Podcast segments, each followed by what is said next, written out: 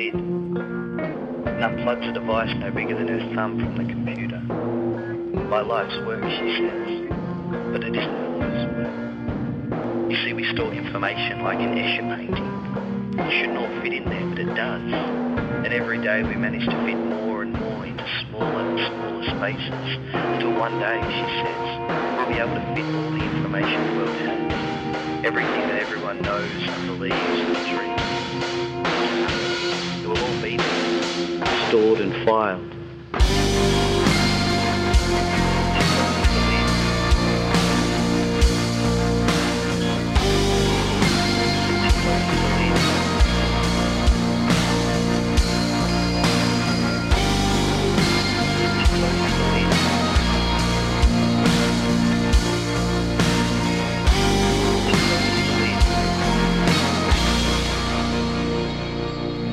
Sejam muito bem-vindos ao Rádio Difusão. Eu sou o Fábio Vieira Fernandes. Esta semana testemunhamos a agora República de Barbados a trocar uma rainha, Isabel II, por uma presidente e logo como primeira ordem de trabalhos é essencialmente reconhecer a sua verdadeira rainha, promovendo a Rihanna, que já era Ambassador Extraordinary and Plenipotentiary, a herói nacional. Aliás, não é a Rihanna, apesar de termos a mesma idade, eu não andei com ela na escola. É The Right Excellent, que é o seu novo título vitalício, Robin Rihanna Fenty.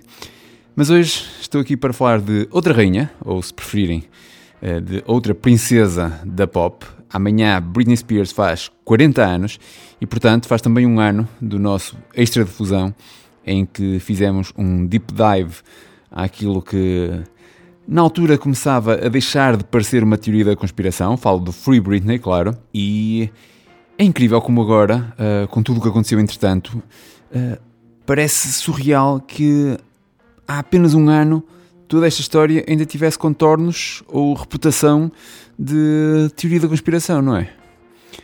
Mas o povo estava certo e, spoiler alert, desde há meros dias, Britney Spears é pela primeira vez desde o início de 2008, uma mulher livre e independente.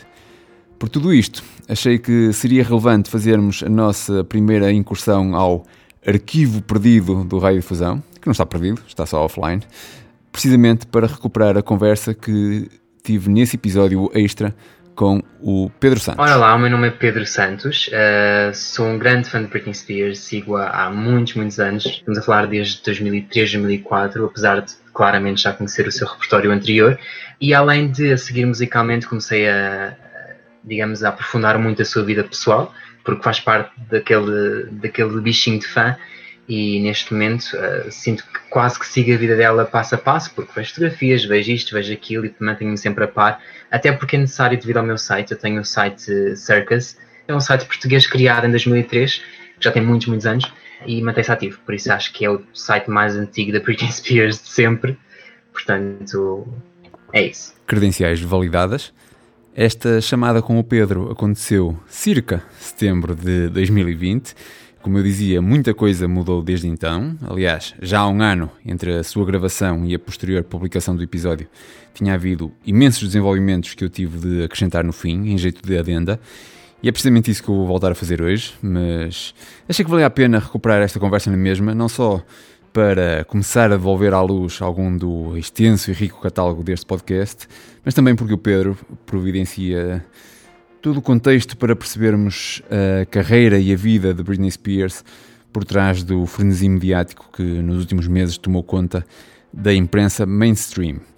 Também é curioso que este primeiro episódio que agora recuperamos e remisturamos tenha sido, creio que o único em 11 anos de podcast já originalmente montado a partir de excertos de uma conversa gravada previamente e o que vamos ouvir de seguida, então, é essencialmente o mesmo conteúdo que ouvimos há um ano, mas, infelizmente, sem os malhões da Britney, que na altura eu selecionei cuidadosamente e bordei com minúcia no seio desta tapeçaria, agora aqui recontextualizada e deles desprovida.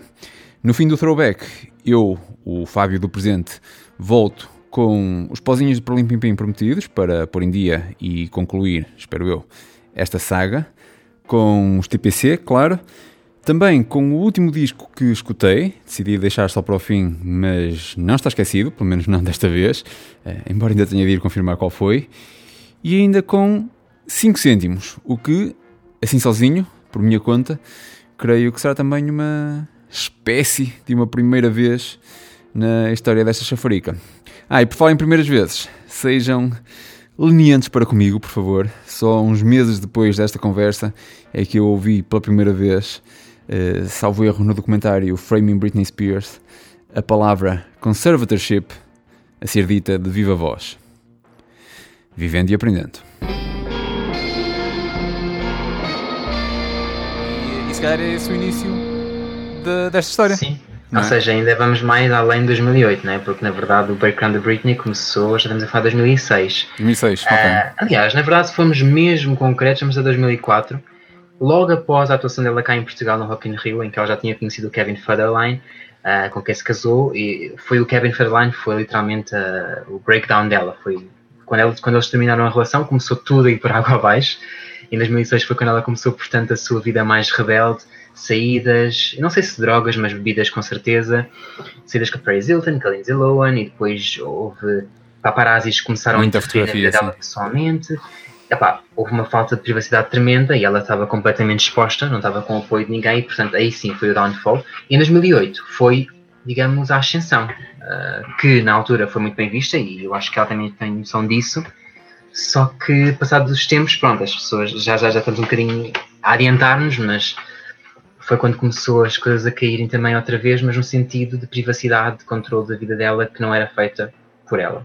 Mas sim, se formos mesmo concretos, sim. Mas é, estas questões do breakdown ou do, do tudo o que se passava na sua vida pessoal não, não acompanhavam, de certa forma, a curva da sua carreira, porque ela não teve propriamente assim um, um grande flop que, que, que originasse esse. Mas é que eu acho que. Foi tudo uma questão mais pessoal que... do que profissional, não foi? Sim, foi uma questão mais pessoal, porque a Britney, desde que começou a cantar, aliás, desde que era criança, ela sempre teve a mãe a guiar-lhe muito. Aqui há um, digamos, uma grey line, porque uma grey area, aliás, porque eu não tenho bem a certeza, e nunca foi confirmado, porque ela nunca falou abertamente sobre isto, se ela realmente queria seguir a carreira de entertainer, ou se isto foi um bocadinho pressão da mãe que queria que ela o fizesse. Eu acho que havia ali os dois interesses juntos, e depois acabou por empurrá-la para a Jive Records, que, que, que a contratou, e depois, desde então, ela nunca teve um momento de pausa. Ela, desde 1998, e estamos a falar só quando ela atingiu mesmo o sucesso a nível mundial, até sensivelmente 2004, se a Britney Spears teve seis meses de férias, foi muito. Porque ela estava a lançar álbuns, estava a fazer filmes, estava a fazer singles, telediscos, a fazer publicidades, a fazer digressões mundiais. Ou seja, ela nunca teve um tempo para ela. Ela não sabe que ela, na altura, eu acredito que a grande razão do downfall ela foi o desconhecimento de quem é que era a Britney, a pessoa. Porque a Britney era só a cantora, era a artista, ela não tinha uma vida pessoal, ela vivia para a carreira dela. E então, quando ela conheceu o Kevin Federline e se apaixonou pela primeira vez daquela maneira. Ela que idade tinha nessa altura, já agora? Do Kevin Federline. Ai, eu sou tão mal cuidado, mas isso foi em 2004, estamos a falar de 2004. Portanto, ela era super nova ainda, mas já tinha vivido muito. E quando ela começou a perceber que se calhar há mais para a vida do que propriamente a minha carreira apenas, e começou com os desejos de se casar e de ser mãe, etc., começou a tentar desvincular-se um bocadinho da carreira dela. E, e pronto, não teve o apoio necessário na altura, porque depois também, eu não sei até que ponto é que o Kevin se aproveitou mesmo a 100% de, do dinheiro dela, de quem é que ela era, e depois deixou ali uh, de, sem ninguém, basicamente, sem, sem, sem uma força para, para a suportar e a levar dali, dali em diante, porque os pais também já não estavam com ela, etc. Houve ali toda uma confusão. Acho que a grande razão e o grande motivo de downfall da Britney foi mesmo essa, não saber quem é que ela era, tentar descobrir-se, tentar ir à aventura e correr mal. Para referência, Britney casou-se então com 22 anos apenas, foi mãe aos 23 e aos 24 e divorciou-se do Kevin Federline logo a seguir ao nascimento do segundo filho. Passemos agora então ao prometido há pouco, quando referi a rubrica 10 anos há muito tempo, o célebre momento em que Britney Spears rapou o cabelo. a situação foi um bocadinho mais, mais chata, porque a Britney estava mesmo num estado lastimável, ela já tinha tentado, já tinha tentado interná-la na rehab, ela estava mesmo num desespero total porque tinha tido o divórcio, tinha tido todas aquelas chatices com os paparazzi, estava em todo o lado, ela tinha um pé fora de casa, já tinha tipo 10 carros à volta dela, ela estava mesmo super controlada e, e naquele momento específico em que ela fez o, rapou o cabelo, o antecedente a isto e o que levou a isto foi o facto de ela ter ido tentar ver os filhos, a casa do Kevin, e ele, não, ele não lhe abriu a porta, disse que ela não estava em condições de ver os filhos, etc, etc, etc, e não, não o fez. Entretanto, ela estava possessa já e decidiu fazer um ato de rebelião, como ela diz no documentário For the Record, em que pronto, foi rapar o cabelo e depois houve o incidente do chapéu de chuva e houve toda uma. Pera. Que incidente é esse, chapéu de chuva? Quando ela, pronto, quando ela, ela saiu da, da, casa do Kevin, foi então até o salão onde pediu para lhe raparem o cabelo. Na verdade, Sim. eles negaram-se a rapar-lhe o cabelo, disseram não, tu, estás, tu não estás bem. E ela disse, ok, então dá-me máquina, eu faço. Uh, e fez, foi ela sozinha que o fez, uh, sem a aprovação de ninguém, digamos assim. Depois disto foi fazer uma tatuagem e depois disto foi até a bomba de gasolina, não sei fazer o quê, não lembro se ela foi para gasolina no carro, não lembro ao certo, mas sei que se revoltou completamente ao ponto de pegar no chapéu de chuva e ir bater nos paparazzi com ele e tentar partir o vidro de um carro deles, que não conseguiu, partiu, mas foi o chapéu de chuva, assim, mas efetivamente bateu num homem e o homem, há fotografias dele com a marca do chapéu de chuva, por isso ainda foi com alguma força. E quais foram as consequências imediatas de. Na verdade, não sei. Sabes que, sabes que esse episódio só foi uma polémica, ou seja, as pessoas só ficaram, oh meu Deus, temos aqui a Britney Spears carega com uma cara monstruosa a bater em pessoas. Ninguém quis realmente saber se ela teve alguma repercussão com isto. Eu sei que o paparazzi em questão, o que foi agredido, não fez queixa dela, portanto eu duvido muito que tenha havido qualquer tipo de, de consequência para ela perante isto. As consequências ela já tinha muitas e teve que pagar muito por elas. Estás a falar o quê?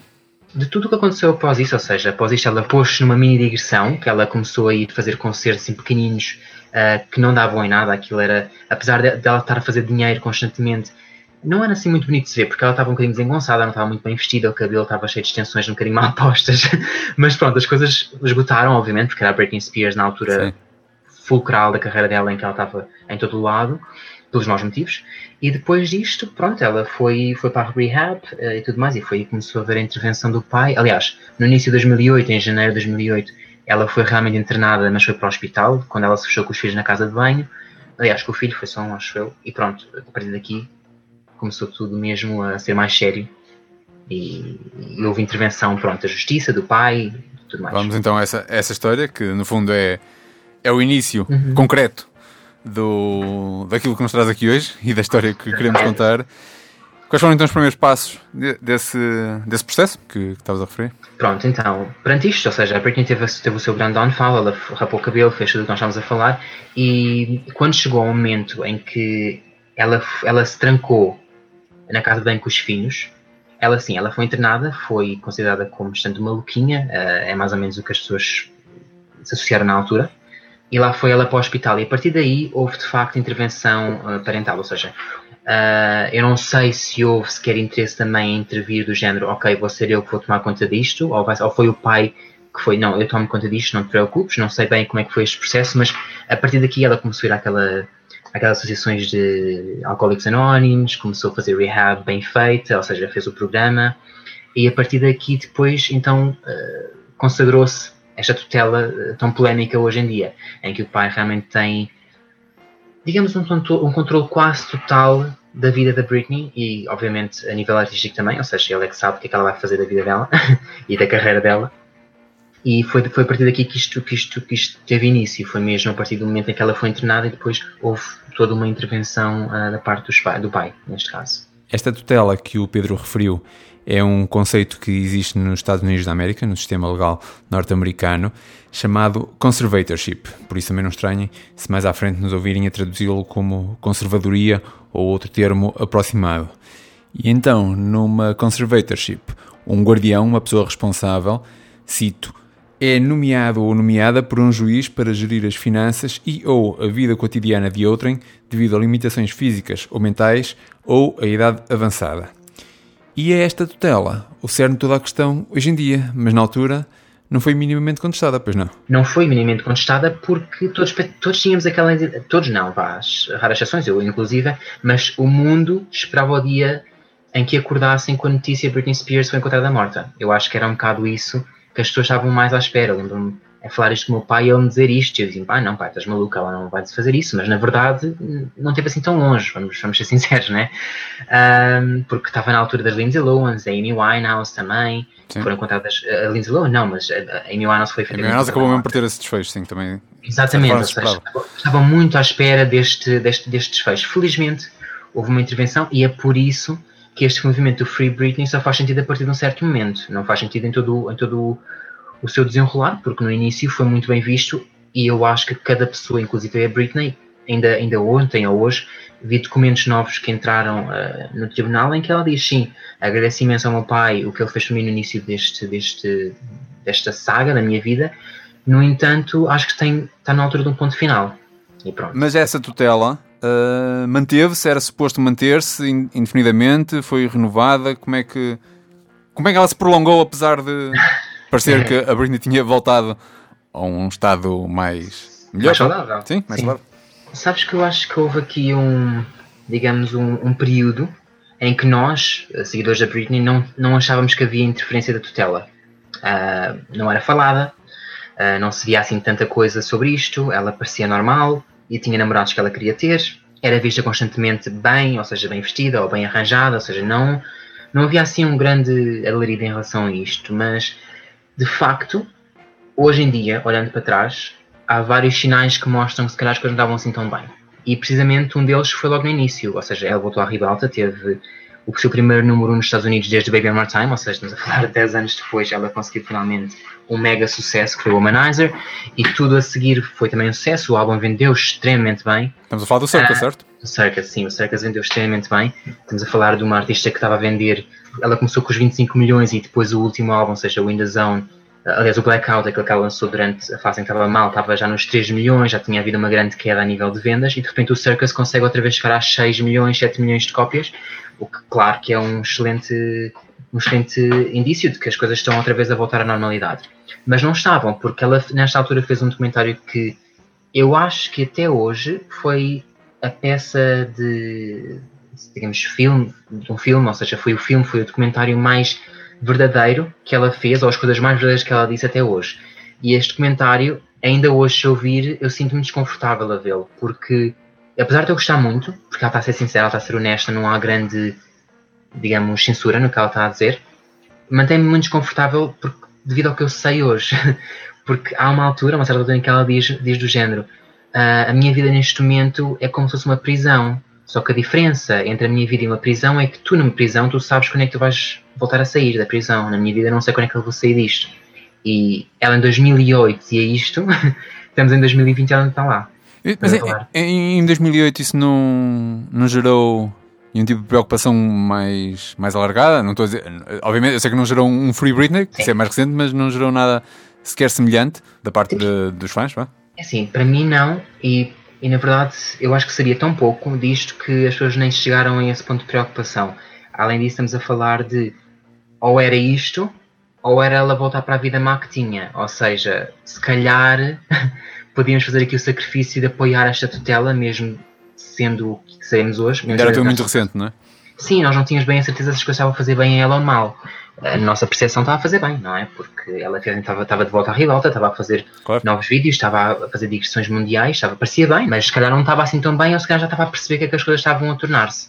Vamos então percorrer este período de sensivelmente 10 anos entre o comentário da prisão em 2008 e o movimento Free Britney em 2019. Pedro, como é que queres fazer isto? Vamos por partes? Nós podemos falar das, disto tudo de uma forma bastante sumária até, porque não houve grandes picos de interesse sobre este tema, porque cá está, as pessoas viam a Britney Spears a fazer uh, álbuns, fazer digressões, ela chegou a fazer o X Factor uh, nos Estados Unidos, na América, ela chegou a fazer mil e uma promoções, uh, desculpa, publicidades para perfumes, para linhas de roupa, a fazer telediscing que parecia super bem, aparecia super tonificada do nada.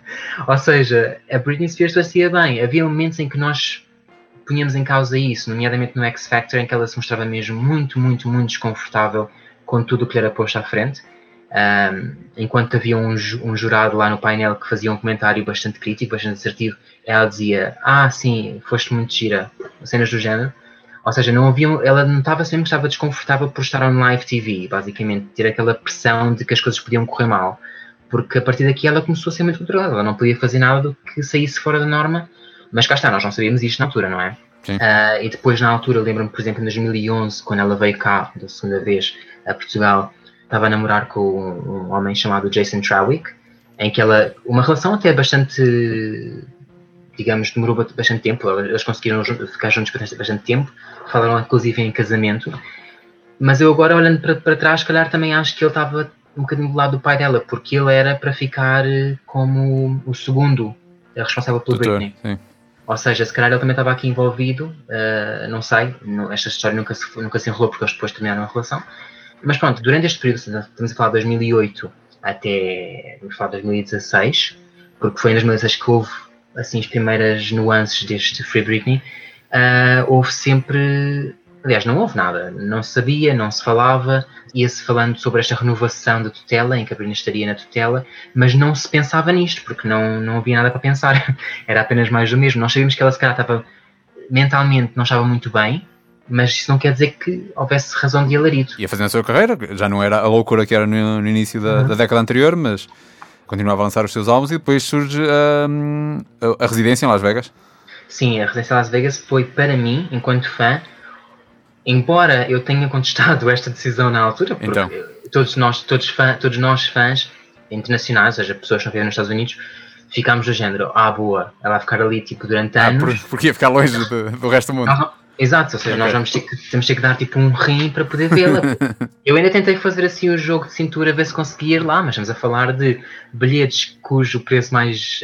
Um, bilhete de concerto, Sim. cujo preço mais baixo, e estamos a falar da última fila ou das filas ou dos lugares com menos visibilidade, estamos a para aí 250 euros. Ok. Temi que fosse pior, mas. Depois falamos do Greet. Meet and Greet é 2.500 dólares. Pois Portanto, claro a juntar a isto, estamos a falar de um hotel em Las Vegas, falar de uma viagem até Las Vegas desde Portugal, muito dinheiro, não deu, não deu. Eu acho que tinha que ter uns 4 mil euros assim, Só pudesse isso. gastar assim, sem mais nem menos, para poder concretizar este sonho, que era efetivamente um sonho, claro. Mas cá está. Uh, apesar de ter sido uma coisa que foi muito contestada, não fui só eu, os fãs ficaram efetivamente aborrecidos. Mas a contestação era só por isso? Sim, sim mas pensando melhor, tipo, até foi uma coisa bastante positiva, não só porque a Britney começou a ter uma vida muito mais estável, começou a, ter, a ganhar muito, mas muito mais confiança. Estamos falar de 2013, foi quando começou esta, esta residência. E não sei, ela pareceu realmente que mudou. Não no início, no início ainda estava muito muito controlada mesmo, estou a falar a nível mesmo dela, ou seja, não estou a falar de controlavam a volta dela, mas ela estava mesmo muito rígida, muito desconfortável em palco na mesma mas ao mesmo tempo ela também abriu aqui muitas portas para, e mais uma vez reforçou o seu estatuto enquanto mega estrela pop, ela abriu as portas para todos os outros, porque após a Britney Spears ter entrado para Las Vegas, viemos a Jennifer Lopez, vieram a Christina Aguilera, veio a Lady Gaga, veio Pitbull, veio Backstreet Boys, ou seja, todos aqueles artistas que já não estão a conseguir hit atrás de hit, decidiram ir até Las Vegas ver se conseguiam uh, vingar como ela conseguiu. E efetivamente a maior parte deles conseguiu.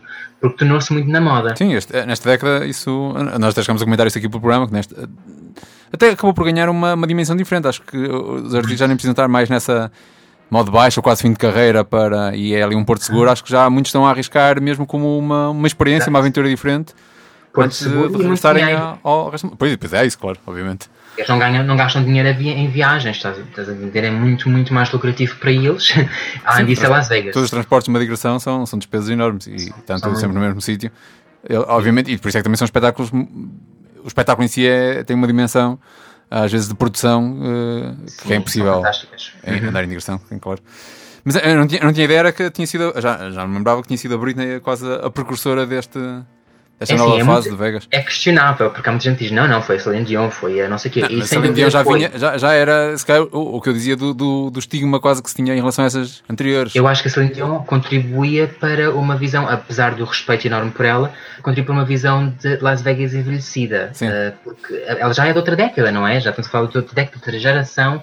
E quando a Britney foi para lá, pronto, seguiu-se aqui um caminho muito, muito grande de popstars eh, que têm sucesso hoje em dia ainda a conseguirem fazer também lá, lá espetáculos. E pronto, e, e enquanto fãs, ou seja, o que eu estava a querer fazer, a, a, linha que eu estava a querer traçar aqui era, sim. sim, nós ficámos chateados no início, mas depois ficámos contentes devido a abertura dela enquanto artista, que ela começou outra vez a fazer o que ela fazia melhor, não, não digo provavelmente cantar, mas dançar, estar confortável em palco, e depois este título de, digamos, de, de, Rainha de Las Vegas, por conseguir outra vez abrir as portas para tornar Las Vegas mais presente, menos envelhecida.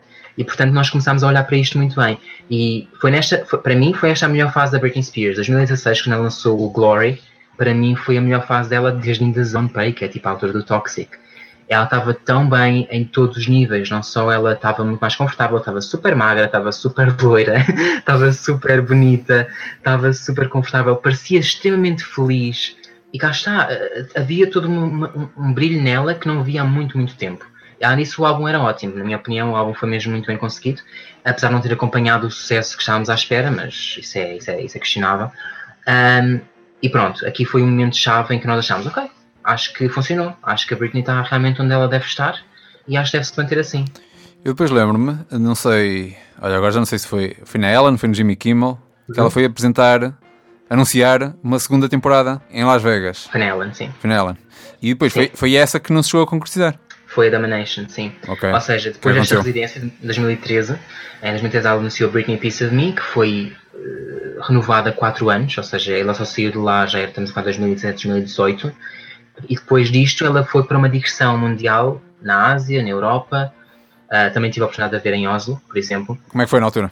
Concerto? Foi, foi, foi fantástico. Foi muito melhor do que o que eu vi cá em Portugal, por exemplo. Eu só vi a Britney duas vezes, eu não vi o Rock in Rio com muita pena minha, mas foi muito, muito bom. Ela estava, como eu estava a dizer, ela estava muito mais confortável, estava mais Sim. ela.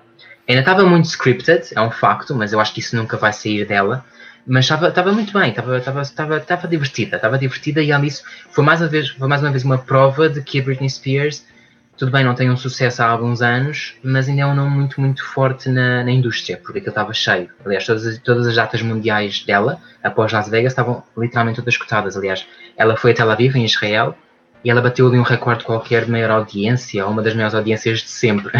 Por isso, uh, deu-nos aquela confiança enquanto fã do género, opá, também maravilhoso dela, eh, ela realmente conseguiu percorrer tanto e ainda está aqui firme e tudo mais, mas cá está, é, parecia, parecia que era uma ilusão e eu acho que foi. Pronto, vamos lá então a, a, ao cancelamento da, da... Ao segundo downfall, né? Mas, mas não sei se é um segundo downfall, porque na verdade não, não, houve, não houve nenhum episódio muito público de, dela, foi mais notícias à volta da situação dela. Sim do que sim, sim, sim. não houve nada como lá está, como a questão de rapar o cabelo ou, ou dos paparazzi dessa vez. Mas uh, como é que surge esse cancelamento da, da segunda vaga em, Las Vegas e porquê? Olha, eu lembro-me que estava no comboio a volta do trabalho. Isto é tão Sim. específico. Mas pronto, eu estava a volta do trabalho e estava a abrir o Instagram e de repente vejo uma fotografia do pai dela e com ela em aquela criança e ela está a anunciar que basicamente uh, a Domination Tour vai ter que ser adiada uh, porque o pai dela não está bem, tem um problema de saúde muito grave, vai ter que ser operado, já correu risco de vida, enquanto filha agradecida por tudo que ele fez por ela, ela vai fazer uma pausa na carreira mesmo, não estamos a falar só a nível de, de, de residência, mas a nível geral, ela não vai fazer mais música até data indeterminada, que até hoje está, está, em está vigor, ativa.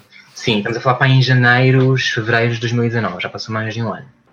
E pronto, eu pensei do género, pá, não vou, não vou dizer nada, eu acho que isto ela está a fazer bem porque eu faria o mesmo pelo meu pai, foi o que eu pensei na minha, na minha grande inocência.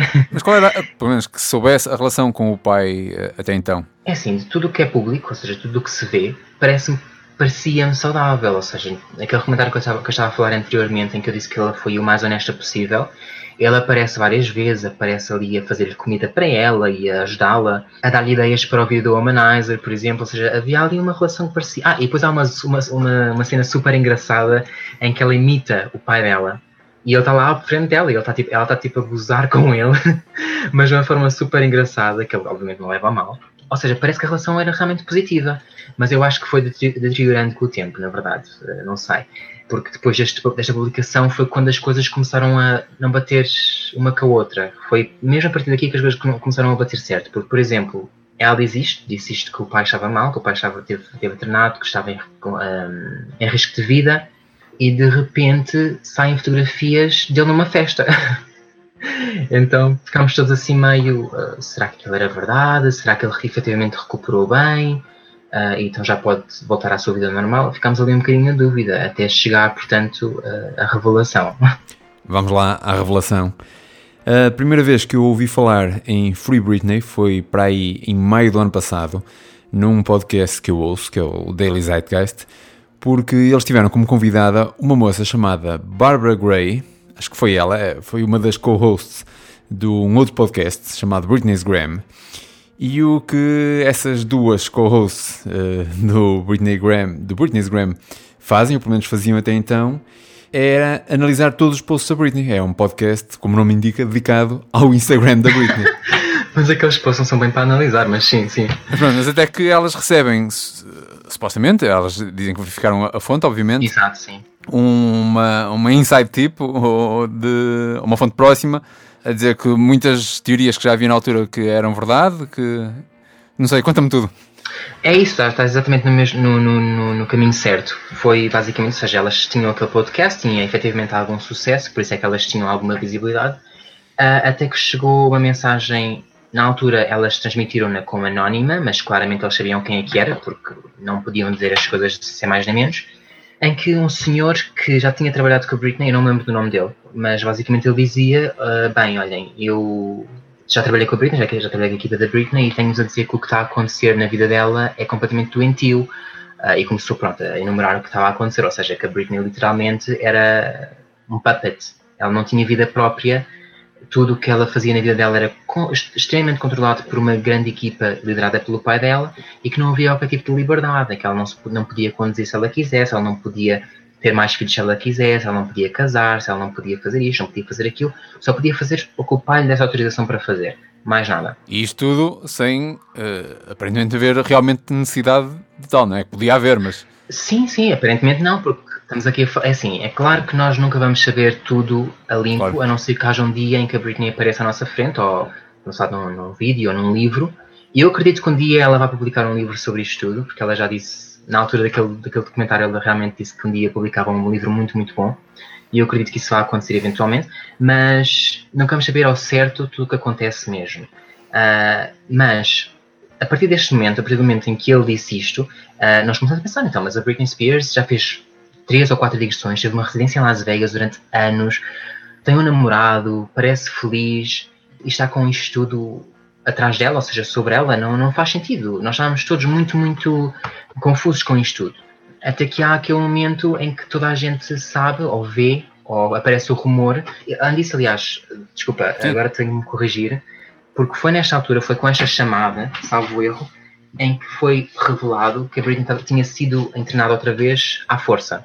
Acho que foi com esta chamada que isso aconteceu e todos começaram, e, e aqui sim, foi o Free Britney que começou no seu maior esplendor, porque efetivamente era um Free Britney, porque a Britney estava internada à força, nós queríamos que ela fosse liberta de estar lá, não é?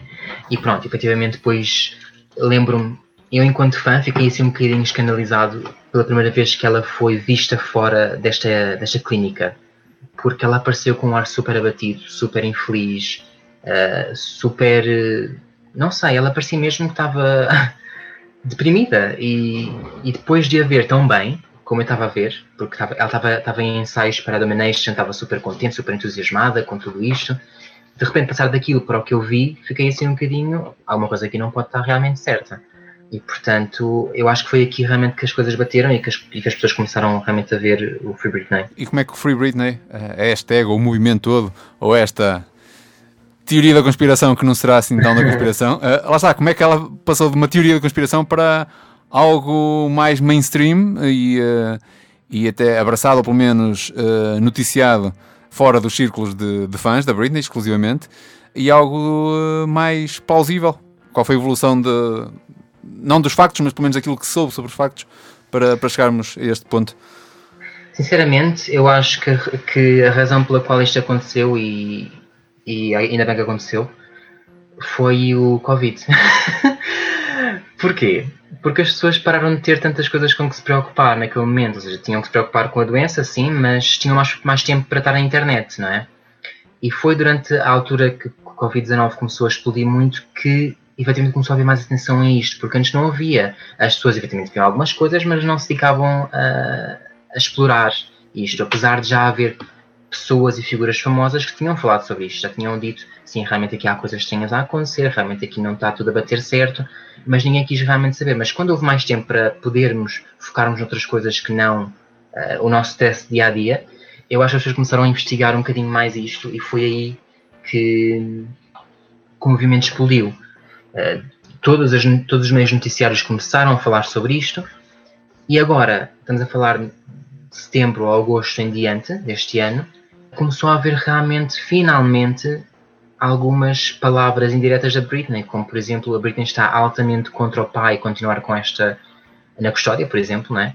E pronto, ou seja, eu acho que foi mesmo agora neste período que as coisas começaram a evoluir nesse sentido, mas foi precisa muita, muita força da nossa parte. Ela anteriormente, desculpa, tenho ideia que houve um, lembro-me de ler sobre isso, um vídeo dela, um post no Instagram, em que ela supostamente negava uh, os rumores que corriam, estou a falar que esse é há um ano assim, já não sei, uh, não se referia explicitamente ao Free Britney, mas basicamente era como se, indiretamente Sim. ela estava a negá-lo.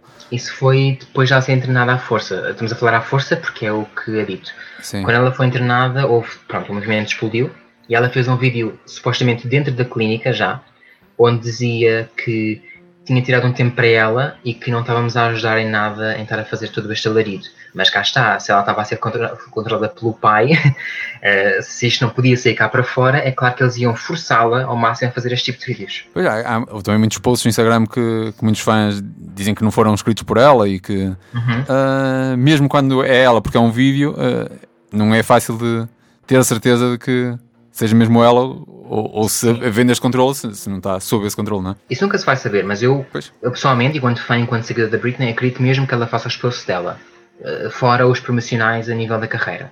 Uh, e depois há uma coisa muito interessante aqui na situação toda do Instagram, porque quando esse rumor que estás a falar surgiu de que ela não era a pessoa que fazia as publicações dela, que ele era tudo controlado pela equipa, que a equipa fazia comentários Eu não sei se era sobre todos ou se era sobre alguns em particular que, que as pessoas Sim, destrinçavam lá algo esquisito, algo diferente do habitual. Sim, e eles diziam que os posts em que ela aparecia, aparecia, basicamente havia muitos comentários negativos que eram feitos pela equipa e que as pessoas e que a equipa dela apagava os positivos, de modo a que a Britney, quando os fosse ler, só tivesse negativos e sentir-se mal com ela mesma. Epá, isto para mim já é um bocadinho ir um bocadinho além, okay, sim, sim. tal como aquela situação do género, ah, veste amarelo no próximo vídeo se estiveres mal. Isso para mim já não faz muito sentido. Eu acho que isso são puras coincidências. Se calhar uma vez ou outra não foi, mas a partir daquele momento começou a ser, obviamente. E foi engraçado porque nesta altura em que, isto, este rumor surgiu, que estamos a falar dos posts supostamente fabricados, houve um fã que era o dono, aliás, é o dono do site Absolute Britney, que é um dos maiores sites dela a nível global, começou a publicar muito sobre isto, a ser muito, muito ativo com a sua voz e a dizer que a equipa da Britney não estava a ser correta, até porque na altura a mãe da Britney fazia like nestas publicações, ou seja, mandava mais lenha para a fogueira, não é? Uhum. E o fã começou mesmo a ficar confiante que aquilo era mesmo assim, ou seja, que, os, que a equipa dela estava a, a, manipular o Instagram dela. E é engraçado que, apesar disto, ou seja, com esta, com esta, com esta afirmação dele, este fã foi processado pelo pai da Britney, pelo próprio pai da Britney. O pai da Britney uhum. processou este fã em tribunal e ele teve. Ele perdeu, o fã, claro que perdeu, não é? Estamos a comparar milhões que a Britney dá ao pai com o dinheirinho que ele provavelmente tem uh, ele perdeu e depois faz-nos pensar, então, mas olha, se o pai realmente processa este rapaz por causa disto, porque é que não processa toda a pessoa, os de Britney Graham, por exemplo, que criaram o rumor do Free Britney?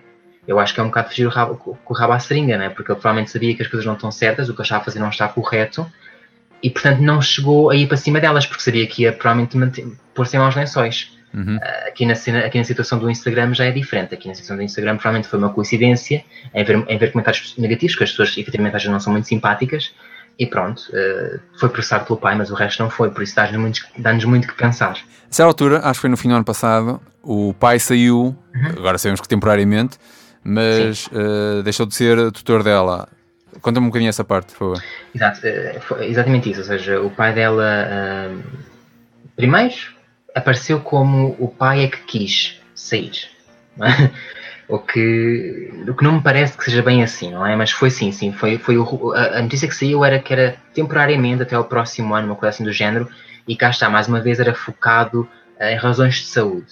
Embora não ache bem que isso fosse assim.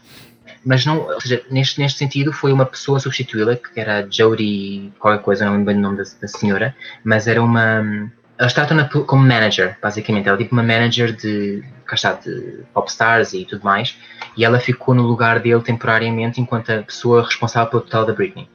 E agora, há pouco tempo, vem realmente uh, vem a Britney dizer em tribunal que não quer realmente que isto aconteça, ou seja, que quer que esta Jodie continue como uma pessoa responsável pelo total dela e quer o pai dela completamente afastado disto. Agora chegamos a um ponto, agora já neste verão, em que já parece ser oficial que a Britney não quer continuar na, na situação em que está, mas uh, ia haver agora um. Houve um, um julgamento para saber se, se esta uh, conservatorship, se esta tutela ia continuar ou não. Continuou, mas ela uh, tentou que o pai deixasse ser Sim. Tutor, já, já, que a tutela ia continuar, ao menos que o pai deixasse ser. Pelo menos isto é oficial porque é, são factos mesmo. Sim, está nos, nos chapéus de tribunal, sim. E uh, acabou por não, não conseguir? Já perdeu, não é? Mais ou menos. Não aconteceu devido a várias razões, uh, muito devido a deadlines, eu acho, porque ainda não havia documentos suficientes para fazer o pedido a quando da, da audiência. A primeira audiência que houve em relação a isto foi, foi péssima, porque basicamente supostamente, porque eu já não acredito em nada do que realmente acontece nestas audiências, já não acredito em nada que vem do, do pai dela. Não sei, é tudo, é tudo muito, muito estranho, nada faz sentido, porque imagina, quando o Free Britney começou a acontecer, de repente o médico que prescrevia uh, remédios para a Britney morreu, dia para noite, da noite para o dia. uh, depois aparece, aparecem hackers mas, mas, também há conspirações sobre isso ou é só uma coincidência? É assim, é, complicado, é, é super estranho. Claro que tu, tu, tu, vais pensar como é que é possível, no meio disto tudo, o médico, a pessoa específica responsável pela, pela saúde da Britney, aquela que prescreve uh, o que ela tem que tomar, o que ela não tem que tomar, em quanto tempo, etc. Como é que é possível agora que ele ia mostrar ao tribunal tudo o que tinha para a Britney e, tudo, e tudo, todo o progresso dela a nível de saúde, e ele, e ele seria a pessoa que poderia testemunhar nisto a favor dela ou contra, como é que é possível de repente ele morrer? a, um dia, a dias antes da audiência. É, é chocante. Eu sei que provavelmente é uma coincidência, claro que eu duvido que, apesar de haver muito dinheiro envolvido, eu duvido muito que haja este tipo de. de... Que a coisa chegue a esse nível. Exatamente, que as, que as coisas cheguem a este nível. Mas depois existem, durante uma audiência, porque devido ao Covid-19 teve que haver audiência a nível de. Virtual? Não. Virtual, exatamente. Houve uma audiência a nível virtual e que não pôde acontecer porque supostamente a Britney não conseguiu aceder e porque supostamente havia hackers na audiência que se negavam a sair de lá e eles não conseguiam expulsá-los. Eu não okay. sei, é, é, tudo. Ou seja, nada faz sentido aqui, é tudo muito estranho. Tem contornos ainda mais rocambolescos do que os que eu já, é já verdade, conhecia. É verdade. É então, neste momento, basicamente, continua a mesma situação de, desde há muitos anos, continua que ela está sob custódia. Um, aquilo, é, aquilo é partilhado, o pai tem uma parte e há um, um manager para outra parte, não é? Mas basicamente, ela, tudo o que são decisões da vida dela, sejam pessoais, sejam profissionais, estão, estão sob controle e pelo menos até fevereiro vão continuar assim, não é? Sim, pelo menos até fevereiro de 2021 vai continuar assim, depois vai ser revisto. Eu acredito que finalmente em fevereiro vai haver alguma evolução, porque, como eu te estava a dizer, na altura não houve tempo para preparar tanta coisa e agora está efetivamente a acontecer. Não diria a nível diário, mas a nível semanal estão a, a aparecer na internet vários documentos de tribunal uh, em que a Britney pede para que uma empresa seja responsável pela, pela tutela dela, não uma pessoa, mas uma empresa. A, eu acho uhum. que ela uhum. estava a falar de uma empresa que era responsável como, por, por, marcas como, por exemplo, a Apple. Ou seja, são marcas muito grandes que tomam conta de, de coisas muito, muito importantes, ou seja, coisas com muito dinheiro, muito dinheiro envolvido. Um, estamos a falar sobre isso, estamos a falar que ela quer que o pai saia, estamos a falar que ela quer que esta Jodie, apesar de tudo o que pode acontecer dela, quer que fique lá. E até efetivamente há aqui um documento novo que saiu, acho que foi esta semana, em que ela se negou a fazer. Aliás, que o pai dela escreveu para o tribunal a dizer que a Britney se negou a aparecer. Eu não sei se estás a par do que é, que é o Britney The Zone, mas é basicamente um museu sim, sim, sobre sim. a Britney. Uh, é ela, espécie, um, um museu pop-up, não é? Sim, é um museu pop-up da Britney que está pronto, a celebrar a carreira dela. E ele negou-se, ele negou, ela negou-se a aparecer como forma de protesto, basicamente, devido a tudo o que está a acontecer. Ou seja, ela, eu duvido muito que a Britney possa trabalhar enquanto artista, enquanto cantora, até estar minimamente resolvida, porque basicamente ela está a trabalhar para outros, não é? Ela provavelmente não vê metade do dinheiro que ela faz para outras pessoas. E portanto, é, é, qualquer pessoa ficava um bocado revoltada com isso, mesmo sendo nossos pais, não é? E no meio disto tudo, e não querendo fazer o papel do outro podcast, como é que tem sido o. Como é que ela tem aparecido no, no seu Instagram ou no, nas redes sociais, onde ela quer que Sim. comunique com os fãs? Desde, desde que, entretanto, isto já é mais ou menos oficial que ela está pelo menos ele está a contraparte da, da situação em que está. Como é que ela tem aparecido aos fãs? Ela tem sido um bocadinho subtil e eu acho que é necessário ser subtil, porque ela não pode chegar ali e dizer sim, está a acontecer assim, assim, assado. Ela tem que ser muito, muito subtil nas coisas que diz, tem que ser cuidadosa com as coisas que escreve, porque qualquer coisa pode ser levada, usada contra ela, não é? Olha, como podes ver aqui nesta publicação, ela parece maluca, por isso ela está mesmo, precisa mesmo estar sob esta tutela, senão, pronto, este tipo de coisas. E ela, por exemplo, eu reparo que ela nunca fez um, como é que se diz, um addressing oficial do, da temática, ou seja, ela nunca falou sobre a temática Sim. por vontade própria, fora aquela vez que já me falámos, em que ela estava a dizer que estava a descansar e que isto não estava a ajudar, fora essa vez, ela nunca mais falou nada sobre isto, mas põe do género coisas como fãs, eu estou a ver o que é que vocês fazem, eu agradeço-vos muito, obrigado, obrigado, não sei o quê. Ou seja, mostra que ela está um bocadinho aware do que é que está a acontecer e que não pode realmente falar sobre isto. Eu diria que era mais, é mais esse, esse o, o sítio onde ela se encontra neste momento. Honestamente, eu acho que a pandemia até veio favorecê-la, no sentido em que ela, ela já fez tanta coisa na vida dela, já, fez, já cantou em tantos sítios, já foi a tantos sítios, ela já viveu tanto, que eu acho que ela neste momento só quer mesmo descansar e estar na sua casa, a aproveitar o sol, a aproveitar a piscina, a aproveitar o spa. Então ela até agradece um bocado poder estar em casa a fazer a sua vida normal. Portanto, eu não, não sei, eu não sei, eu não sei honestamente enquanto fã se a Britney vai alguma vez voltar a lançar álbuns ou músicas novas. Eu gostava muito que sim, mas eu acho que ela já não tem essa responsabilidade sequer. Mas eu acho que neste momento, enquanto fã, qualquer fã da Britney fica mais contente se ela sair desta situação toda e ficar oficialmente feliz e oficialmente encarregue do que, é que ela quer fazer com a vida dela e com a carreira dela, do que provavelmente a ser forçada a gravar uma música ou a gravar um álbum, a fazer digressões uh, e afins. E tu que, que acompanhas mais.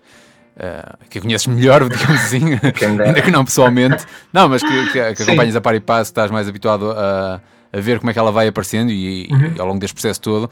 Ou seja, que não, não vês só aquel, aqueles posts mais chamativos que às vezes aparecem nas notícias, como quando ela há uns meses disse que tinha incendiado o ginásio de casa, ou, ou mais recentemente houve um vídeo que também eu vi em vários sítios de dela a ler supostas perguntas dos fãs, uh, das coisas favoritas dela, umas coisas muito, muito estranhas. Muito específicas, uh, sim. Sim. Uh, tu que vês tudo o resto, ela tem-te parecido bem?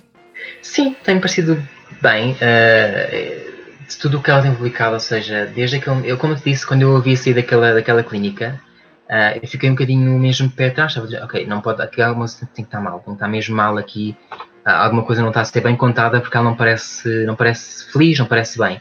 Neste momento, ela já me parece melhor, ela já põe fotografias mais decentes, já anda a reduzir o eyeliner, que é muito bom, já anda a rir mais, já anda a fazer mais piadas, e, e cá está, faz brincadeiras com o namorado dela. Eu acho que a Britney, para estar bem, ela tem que estar rodeada de pessoas que lhe fazem bem. Estamos a falar, eh, e nós nem falámos durante este podcast do facto de o filho dela, mais novo, ter invadido o Instagram dele e basicamente ter desejado morte ao avô dele, dele, ou seja, ao pai da Britney. Isso. Como é que isso aconteceu? Eu não sei contextualizar bem, foi recente. O que aconteceu em primeira mão foi o facto de o pai da Britney ter discutido com o filho mais velho dela, o Sean Preston, e houve inclusive agressão. E a partir daqui o Kevin Federline fez queixar a polícia do pai e ele recebeu um restriction, como é que se diz? Uma ordem de restrição para com o miúdo, basicamente, ou seja, ele não podia chegar-se perto dela. E foi aqui, foi neste momento, em que as coisas para mim começaram a piorar também. Eu nem falei sobre isto, é verdade, foi uma falha, porque estando a falar do avô agredir o filho dela. A partir daqui a Britney perdeu quase toda a custódia que tinha dos filhos. A partir daqui ela passou de ter 50% para ter pai uns 20 ou 10. Ou seja, uhum. houve aqui um. O tribunal decidiu que não era saudável. Ou seja, o pai dela é que é o problemático e ela é que tem que pagar as consequências das coisas que o pai dela fez. Ou seja, isto é no mínimo revoltante. E passado isto, passado isto, uns, umas semanas, um mês depois, aparece o Jaden James, que é o filho mais novo da Britney, no Instagram a falar sobre isto. Eu não sei se, esta, se este live que ele fez, porque foi uma live que ele fez, não sei até que ponto é que isto é credível, porque ele é uma criança, primeiro, e estava muito focado naquele do género, ok, se vocês me derem não sei quantos followers, eu vou falar sobre isto. era sempre assim o discurso dele. Ou seja, isto parece também um bocadinho enganador, porque é do género, só digo se, se, se, me, disserem, se me derem coisas a mim. Mas ele neste, neste, neste, live que ele fez no Instagram, sim, foi bastante duro com o avô, disse que o odiava, disse literalmente que o odiava, e que se ele tivesse morto era melhor para ele.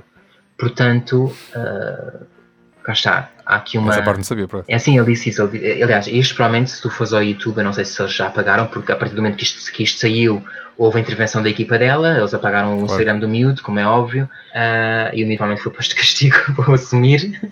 Uh, mas quase certeza que se encontrei esse vídeo no Twitter ou no YouTube, não sei, mas é um facto, ele realmente disse isso. E disse também nesse áudio, nesse live, aliás, que achava que ela não vai mais fazer música, por exemplo. Enfim, uh, ele, ele, teve ali um, alguns minutos de confissão que, pronto, podem ser verdade, podem ser mentira, mas eu vou mais para a verdade, tendo em conta a relação do pai dela com o filho mais velho, que provavelmente se reflete no filho mais novo também. E a irmã no meio disto tudo?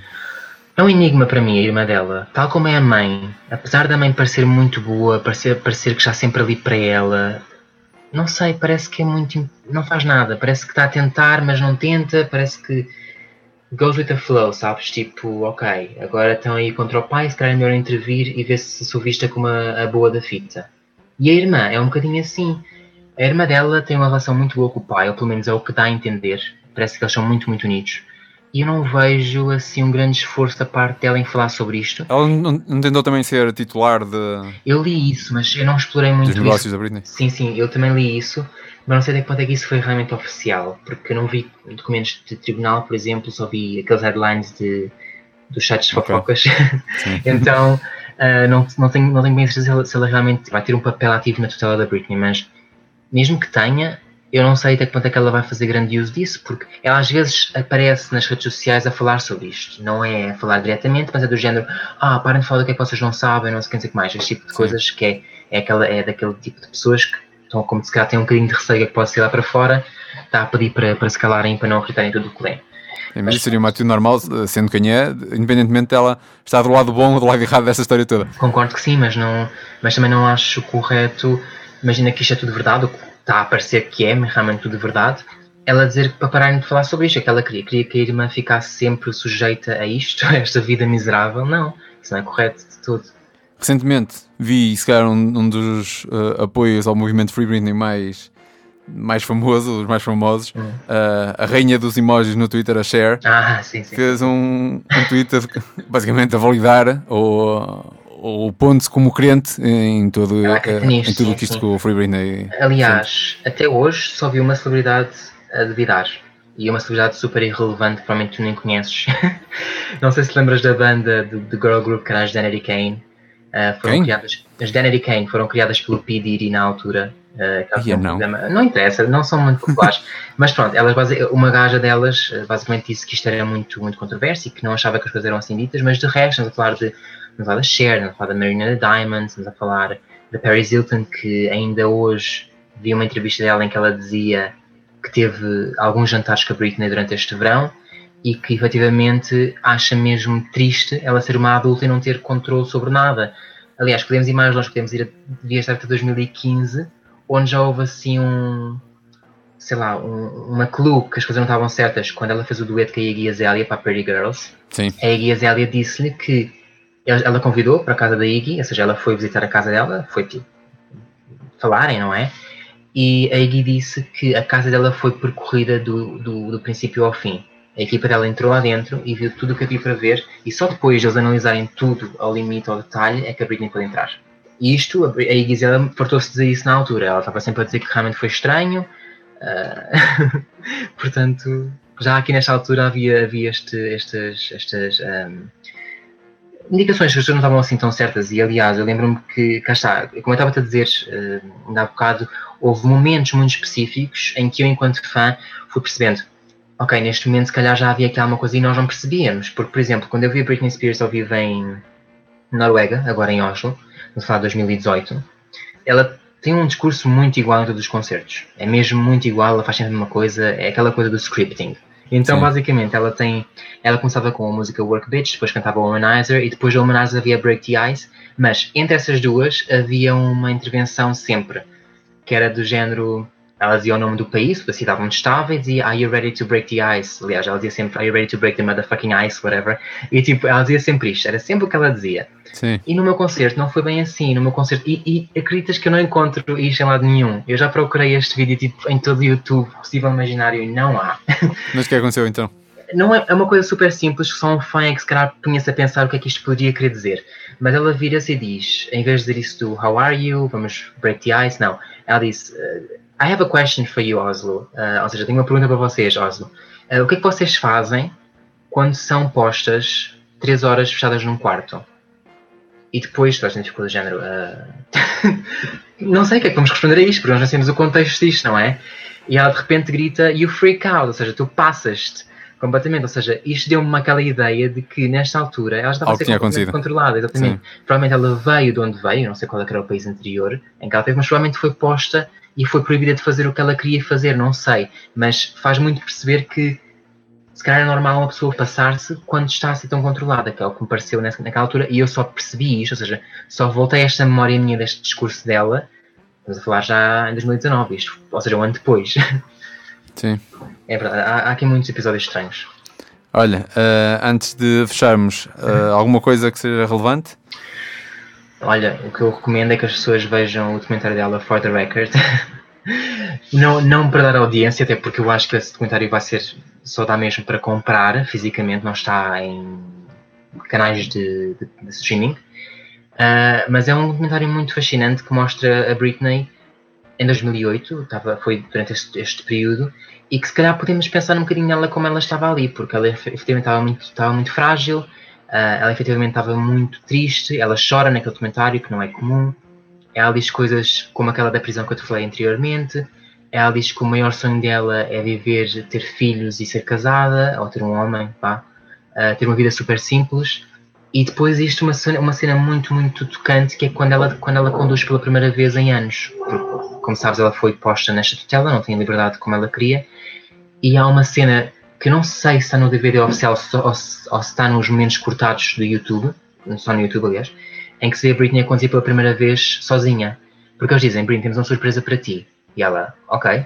E levam-na para um sítio deserto onde ela pode conduzir durante quilómetros sem ter que ver a lado nenhum, ou seja, conduzir sempre, ou seja, levar a fundo e ir até onde ela quiser, porque ela sempre disse que conduzir é das coisas que mais faz relaxar e fala feliz, basicamente. Então, é eu, eu recomendaria muito verem este, este documentário e, e, há outros, há outro muito, muito bom feito recentemente que chama-se Britney Spears Breaking Point, acho eu, em que são especialistas, psicólogos, jornalistas, músicos, etc., eh, e pessoas que estiveram com ela uh, naquele momento muito, muito triste, em que relataram tudo o que aconteceu e dá uma visão muito, muito limpa do que aconteceu, porque este comentário claramente não foi feito pela equipa dela, portanto não tem ali o controle deles.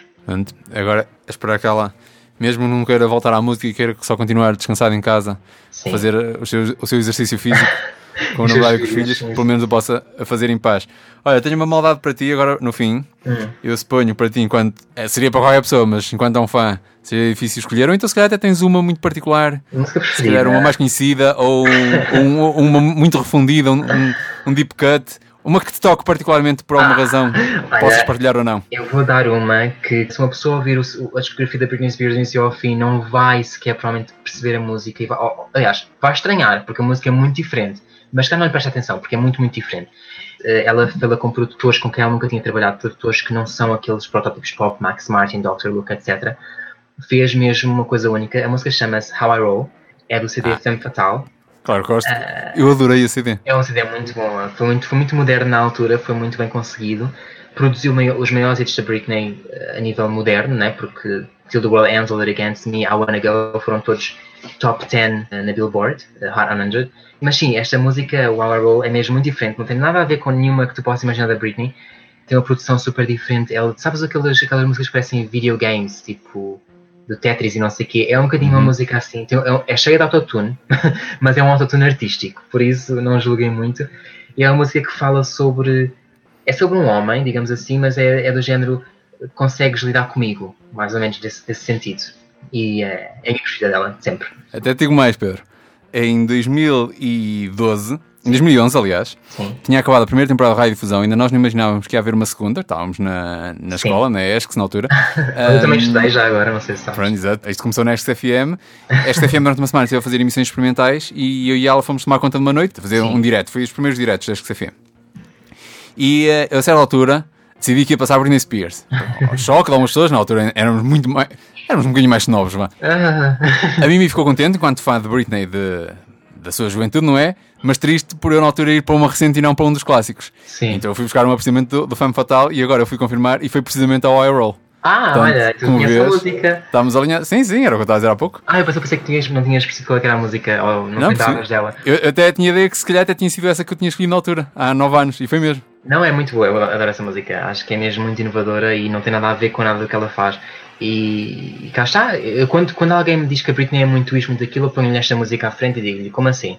É, tipo, acho que é aquela prova de que ela, ela é uma popstar. Nós temos toda a noção que ela é uma popstar, é super fabricada, tem tudo alinhado conforme deve ser, mas ao mesmo tempo tem as suas partes artísticas e eu acho que ela foi muito trendsetter durante a sua carreira inteira. E, e nessa música, ou nesse álbum, até quando ela começou a explorar um bocadinho o dubstep dentro da música pop, depois foi tudo corrida dubstep. O pop, o pop começou a, falar, a fazer dubstep em todas as músicas possíveis e imaginárias. Portanto, cá está. É verdade, ela, ela, enquanto artista, ou enquanto cara de, desta, de toda aquela produção, Sim, na música pop. foi, naquela altura, foi a artista e foi. Era, era a música que se fazia na altura, se calhar hoje em dia aquilo não teria o mesmo impacto, mas na altura teve e, e obviamente que teve, e ela foi, foi a maior da sua altura, e, e era o que tu dizias há pouco, ela ah, faça o que fizer daqui para a frente, vai ter sempre hum, sucesso de alguma forma, Exato. porque há muita gente que, Que ainda ouve. que ouve e que vai continuar a ouvir. Um, e portanto, olha, uh, enquanto, enquanto ouvintes, enquanto fãs de música, uh, esperamos que ainda haja mais da Britney no futuro, mas se não houver, era o que dizíamos há pouco. Aquela- temos aqui um bom catálogo bem. para, para explorar. É verdade, sim. Mas já, já ninguém lhe tira. Não, é não, isso é verdade. É o mérito todo dela, ou seja, é aquela. Há muitos artistas que começaram agora e não têm muito que provar, não é o caso dela. Ela já teve cá há tanto tempo, ela já fez tanta coisa, já vendeu tantos discos, já fez tanta coisa que não. Já passou aquele teste do tempo. E muitos do- das maiores popstars de hoje em dia, por muito que. Olha, o que eu estava a dizer ainda agora, que o panorama da música, da indústria musical, da música que se faz, daquilo que a música soa seja muito diferente, eles não só se nota a influência da Britney neles, como, como eles o admitem Claro, sim. abertamente. Ainda, recentemente eu referi, e depois disso já havia a própria a referi-lo também. eh, só para dar um exemplo, a Selena Gomez ainda recentemente Sim. voltou a, a falar do- da sua paixão assolapada pela, Ela adora a Britney. Aliás, Britney Spears. é, é super. Como é que eu posso explicar? Há, muitas, há muitos artistas, aliás, a Britney não só inspirou popstars, né? Estamos a falar, ou seja, Sim, sim. Estamos a falar de Marina Rina Diamonds. Lana Del Rey, essas duas cantoras. A Lana Del Rey disse mesmo: Eu não sou fã de música pop, mas a Britney Spears para mim é uma deusa. Eu adoro tudo o que ela faz e, e vou sempre, sempre, sempre ser fã. E tu vais comprar uma música da Lana Del Rey com a Britney Spears, não tem nada a ver. Ou seja, ela tem este tipo de artistas mais alternativos, mais indie, mais sei lá, folk, ela consegue chegar a eles todos, porque cá está, marcou uma geração e mesmo que estes artistas não tenham seguido a vertente que ela fez, a vertente pop, efetivamente moldaram aquele pensamento de género, quer ser cantora, um dia quer ser cantora como a Britney. Acho que foi sempre aquele protótipo, né? Sim, ali toda uma, gera- uma geração bem alargada que Sim, quem a Britney era essa, essa figura maior. E mesmo fora da pop, ainda hoje em dia vão aparecendo, volta e meia, covers muito fora, muito inusitadas. Nem sempre da Toxic, ainda que a Toxic felizmente, seja claramente a mais, a mais eh, recorrente, sim. mas nem sempre, sim. Sim, sim, aliás, estou cansado da Toxic, na verdade, mas é uma música excelente e eu acho que a própria Britney diz que esta é a melhor música dela, portanto, se a Britney diz isso, quem, quem somos nós para negar isso? Pedro, Sim. muito obrigado. Obrigado eu pelo convite.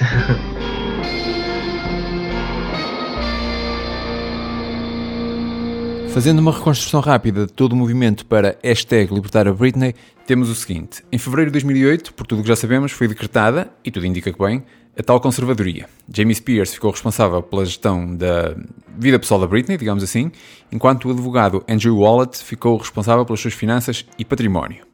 Saltamos agora 11 atribulados anos para o agitado início de 2019. Em janeiro, a segunda residência da Britney em Las Vegas é adiada indefinidamente e a razão oficial apontada é a saúde do pai. Em março, Andrew Wallet renuncia às suas funções, alegando que tal deveria acontecer sem demora, sob pena de perigo imediato e danos irreversíveis, se isso não acontecesse, se ele próprio não fosse desobrigado das suas funções imediatamente. Yeah. E em abril, a Britney é internada. Depois chegou tal furo ao podcast Britney's Gram de que ela estava internada e a ser medicada contra a sua vontade e não voluntariamente, e a partir daí explode o movimento de fãs que clamam pela sua libertação. Obviamente, é tudo negado por todos os que lucram com a situação, perdão, por todos os que estão envolvidos na situação, que acusam os fãs de não saberem do que estão a falar e de que, com isso, eh, estão a sabotar o que supostamente toda a gente deseja, que é o melhor para a Britney, e a própria Britney, por esta altura, diz mais ou menos o mesmo. Entretanto, À falta de um substituto para Andrew Wallet, ficou o pai como responsável absoluto da conservadoria, uh, ou seja, a cargo tanto da pessoa como dos negócios, mas seis meses depois também ele saltou fora, alegadamente por questões pessoais, de saúde, mas o timing coincide, como já vimos, com a ordem de restrição que Kevin Federline conseguiu após a alegada agressão de Jamie ao neto. Com a sua saída, entrou em cena uma manager pessoal da Britney chamada Jodie Montgomery. Estamos em setembro de 2019. Em agosto de 2020, era suposto Jamie Spears retomar as suas funções, o que aconteceu, como também já contámos, mas no processo tornou-se oficial ou público que a Britney não queria que assim fosse. A sua vontade era de que a tutela temporária de Jodie Montgomery passasse a permanente, afirmando ter melhorado significativamente no último ano sem o pai ao comando. Por outro lado, parece que Andrew Wallet queria voltar ao seu posto, do campo da Britney, classificaram-no como uniquely unsuitable, e entretanto, já em outubro, o pai dela lá acabou por desistir do pedido para que isso acontecesse. Ainda antes da publicação do episódio, há um ano, houve uma nova audiência em tribunal e os resultados foram mistos. O pedido da Britney para afastar o pai não foi aceito, porém a juíza declarou que a decisão sobre suspendê-lo ou mesmo removê-lo definitivamente do cargo era passível de revisão futura. Além disso, ainda acedeu a um outro pedido, o de que entrasse em cena, como o Pedro disse, uma empresa, uma fiduciária para tomar conta da parte patrimonial da sua vida. Neste caso, o Bessemer Trust. Mas ainda mais. Ao contrário dos pais, a Britney não esteve presente na sessão, mas o seu advogado afirmou que ela tem medo do pai, palavras fortes, reiterou que ela não é informada sobre decisões tomadas sobre a sua vida, mas que o pai e filha não se falam há muito tempo e que ela não volta a atuar até que ele deixe de ter qualquer controle sobre si. Por seu lado, a advogada do pai defende-se com uma boa gestão financeira do património da Britney e chuta para canto muitas das acusações como sendo meros rumores ou mesmo má fé por parte do advogado da Britney, já que é a única pessoa com acesso direto à nossa artista sem passar pela casa da partida dos seus responsáveis legais. Salvo uma canção inédita que deixou de o ser nesse mesmo dia, era aqui que acabava a história à hora de fecho da nossa edição no ano passado, mas nós prometemos que voltaríamos ao assunto, preferencialmente com boas notícias e, portanto, vamos a isso. Entramos em 2021 e que lufa-lufa que este ano foi no que toca a este caso. Primeiro, algo que ainda apanhamos durante a nossa temporada 11, logo em fevereiro. Digamos que tudo isto chega ao grande público, muito graças a um episódio de uma série documental do New York Times que excepcionalmente teve repercussão a nível global, até chegou mesmo a ser transmitido por cá. E eu diria que aconteceram duas coisas importantes com o lançamento de Framing Britney Spears. Uh, além de me ter feito perceber que tinha passado um episódio inteiro do de Fusão a dizer cons conservatorship mal. Por um lado, deu não só visibilidade mainstream como credibilidade jornalística ao movimento Free Britney, e por outro, originou uma espécie de como é que se diz reckoning em português? Uh, enfim, fez-nos ver como é que a imprensa, e não só a cor-de-rosa, com toda a cultura paparazzi da altura, tratava e lidava com a Britney. Sendo a Britney, na verdade, uh, apenas um dos exemplos maiores entre muitos. Um dos episódios mais recentes da mesma série, já agora, é sobre a Janet Jackson, o que, por sua vez, me lembra de que não foi só a imprensa a ficar mal vista, longe disso, que o diga Justin Timberlake. Bom, voltando à timeline, e vou já para junho, para 23 de junho, mais concretamente, que foi possivelmente o dia mais marcante em toda esta história. Pela primeira vez em anos, Britney Spears falou em tribunal, e quando digo falou, só falou, porque ela não estava fisicamente presente, mas, bem, se falou, foram mais de 20 minutos de um depoimento público absolutamente arrepiante. Entre outros destaques, admitiu que não estava bem e que tinha mentido no passado quando dizia ao mundo que sim. Aliás, mais do que não estar bem, disse que estava traumatizada e que tinha medo e que não queria voltar à sua realidade no fim daquela chamada. Disse que tinha sido ignorada pelo tribunal no passado. Disse, claro, que não queria que a conservadoria continuasse, que queria a sua vida de volta e reforçou os seus feitos, em alguns casos obrigações uh, profissionais, que seriam notáveis fosse para quem fosse, quando mais para alguém alegadamente incapaz. Disse que toda a gente envolvida na conservadoria toda a gente, incluindo pais, irmãs, etc., deviam ser presos. Disse que estava a ser medicada com lítio contra a sua vontade. Disse que queria voltar a casar-se e ser mãe e que não a deixavam. Mais, disse que tinha um dispositivo intrauterino e que nem sequer tinha autonomia para decidir sobre a sua remoção. Enfim, já dá para ter uma ideia. Sucedeu-se uma série de demissões do lado da conservadoria, incluindo a de Samuel Ingham, o advogado que o tribunal tinha atribuído um imposto, vá, a Britney logo em 2008. Pouco depois, ela viu... Seu... Pouco depois, isto é, da demissão, porque na verdade foi 13 anos e meio depois ela viu o seu pedido para poder contratar um advogado à sua escolha finalmente autorizado e entra em cena o experiente Matthew Rosengart. Entra em cena e entrar pé juntos. Para início de conversa, exigiu o afastamento de Jamie Spears. E, após um verão atribulado em que o próprio Jamie, por aparente iniciativa própria, prometeu afastar-se, ao mesmo tempo que disparava ameaças, deixou claro que uma auditoria escrupulosa a tudinha a conservadoria não iria deixar de acontecer nem com esse afastamento, nem sequer com o exigido fim da mesma. O que, sem margem para dúvida, ainda vai dar muito que falar, mas, enfim, não nos adiantemos. Paralelamente a tudo isto, a própria Britney e o namorado Sam Asghari uh, adotaram abertamente a hashtag Free Britney e responsáveis políticos dos Estados Unidos, de diferentes fações, começaram a movimentar-se no sentido de minorar todos os abusos que esta figura legal das conservatorships propicia. Quem viu o filme I Care A Lot, com a Rosamund Pike, terá noção de que se trata de um problema bem mais fundo do que o caso que aqui nos traz. Por falar em filmes, já falámos de Framing Britney Spears, o Pedro também referiu já antiguinho For the Record. Nos últimos tempos, outros documentários foram pelo menos anunciados, a par, claro, do surgimento de muito podcast dedicado a toda esta saga, já para não falar de tudo o que se escreveu, mas mesmo assim acho que não estávamos preparados para o caos do fim de setembro. No dia 28, a Netflix lança Britney vs. Spears, que, mesmo que ninguém pareça querer reconhecer-lhe mais méritos, há que elogiar pelo menos o título, além de ser o único uh, oficialmente disponível por cá.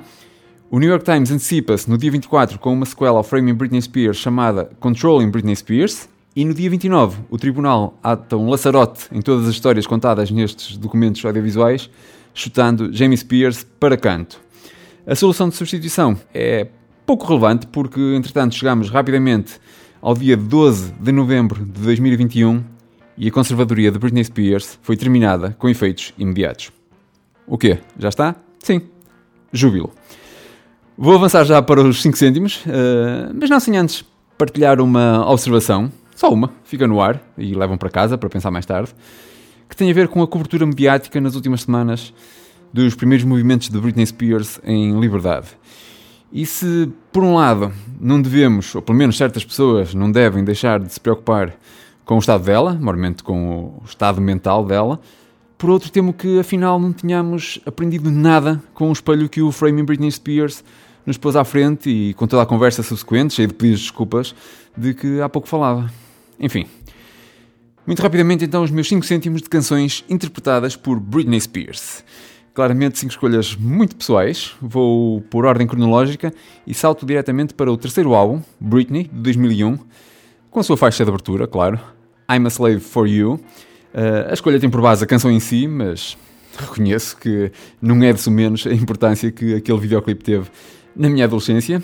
Do álbum seguinte, In The Zone, de 2003, não, não é Toxic. Uh, não sei se estou propriamente farto dela, como o Pedro, mas acho que é uma escolha preguiçosa. Uh, nem mais não digo, porque não tenho nada contra a cantiga, mas sim contra, enfim, pessoas. O meu cêntimo está quase no finzinho desse disco e é a baladona Every Time. Depois de 2008, do Circus, e agora vou ficar com isto na cabeça, Womanizer, e termino com duas escolhas do mesmo disco. Se estavam atentos há pouco, já imaginarão que se trata do Femme Fatale, de 2011. Tem 10 aninhos. Um dos meus cêntimos é um dos singles épicos, Till the World Dance, logo a abrir, é maravilhoso. E o outro, claro, não foi à toa que deixei ficar toda essa parte da conversa com o Pedro há bocado, é mesmo que ele escolheu como seu único cêntimo, sendo que na verdade eu não lhe pedi cêntimos, na altura só lhe pedi uma cantiga para ouvirmos no fim do episódio. E trata-se de How I Roll. E pronto, deixemos finalmente a Britney em paz. Para acabar, vamos primeiro ao último disco que eu vi, que foi Gandim, de Gandim, uma agradável descoberta. Para começar, quero manifestar regozijo por a palavra Gandim estar na Berlinda neste final de 2021. Para os mais distraídos, temos também o regresso do nosso caríssimo Conjunto Corona com o álbum Guia de Gandim. Mas neste caso falamos do meu caro Guilherme Duarte, um dos humoristas mais conhecidos da nossa praça, com por falar noutra coisa, em blog, em vídeo, em livro, em rubrica de rádio, ao vivo, etc. E um dia destes tinha a tocar uma playlist com lançamentos recentes e de repente começo a prestar atenção a uma letra, num rap, demasiado, digamos, engraçadinha. Uh, e todos sabemos que há raps com letras absurdas e na maior parte dos casos levar-se demasiado a sério, mas eu percebi-me que esta era particularmente extra.